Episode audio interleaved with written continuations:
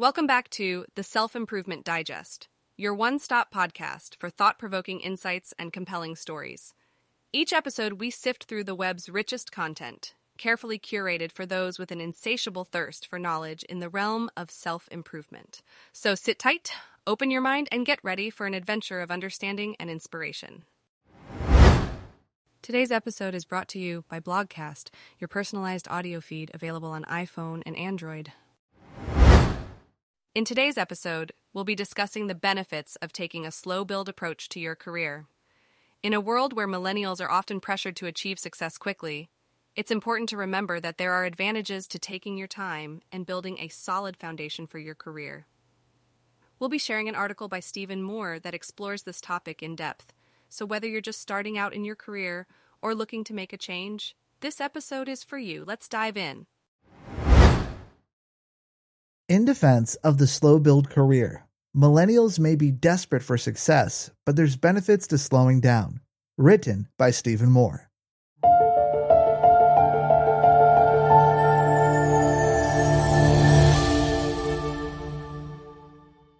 Unsurprisingly, millennials want the same career benefits that other generations enjoyed, namely opportunities for growth, job stability, and a competitive salary.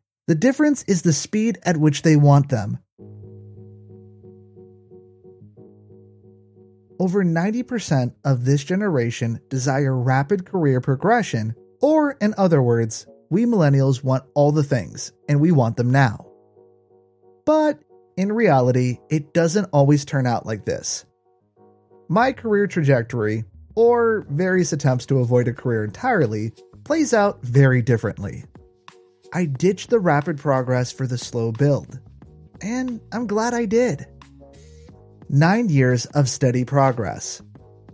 Everything I've embarked on in my working life has taken years of work to get off the ground. I started a business fresh out of university.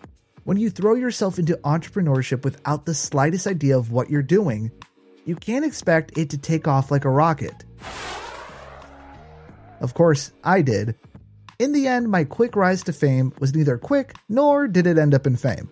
It took four or so years to establish a reputation in our local area. And then coronavirus turned up and shot it all to hell. In a similar fashion to my business, I threw myself into the deep end with writing. And the initial results were as expected, pretty rough around the edges. But I stuck at it, slow and steady. Since the end of 2016, I've written and edited thousands of words and articles, and I've slowly transformed into a half decent writer. More importantly, writing itself is now showing signs that it could become a viable and sustainable career option for me. The point is that in total, I'm clocking around 9 years of work spread across a wide range of separate ventures, and only now do I feel like I'm getting somewhere. Even then, I've only managed to get my feet onto the bottom few steps of the ladder. I've got a long way to climb yet. Millennials may want fast moving, give me the money now careers and retirement at 35 as a millionaire. But for most of us, it isn't feasible. I'm not even sure it's beneficial to sprint through your career to retire as fast as possible. Think of everything you'd miss along the way in your relentless pursuit, learning, growth, relationships, exciting new opportunities, and more. The benefits of moving slow. When you forget about what age you should have made it by and stop focusing on rapid progression, you free yourself from expectations. I've never told myself my company needs to be making this much by the end of the year. I've never uttered the phrase, I want to be a famous writer by next Tuesday. I don't put that kind of pressure on myself.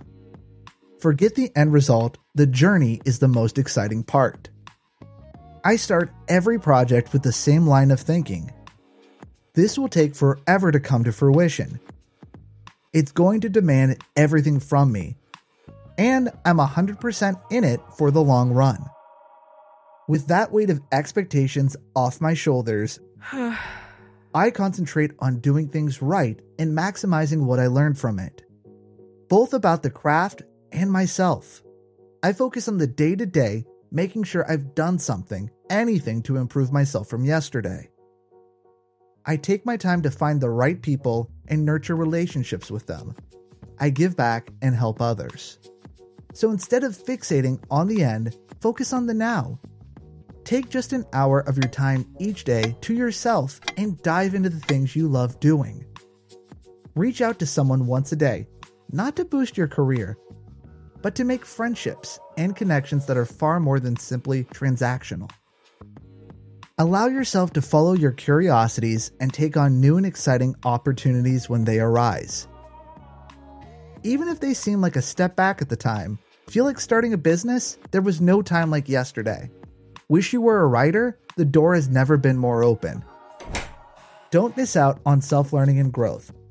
What's the point in sprinting to the end only to find out you're not the person you wanted to be when you get there? Those who judge themselves on the biggest number or the best title might feel like winners at the time, but they're losing out on so much more. As I move into my 10th year of taking this slow build career ladder one step at a time, I don't recognize the person who started the climb anymore.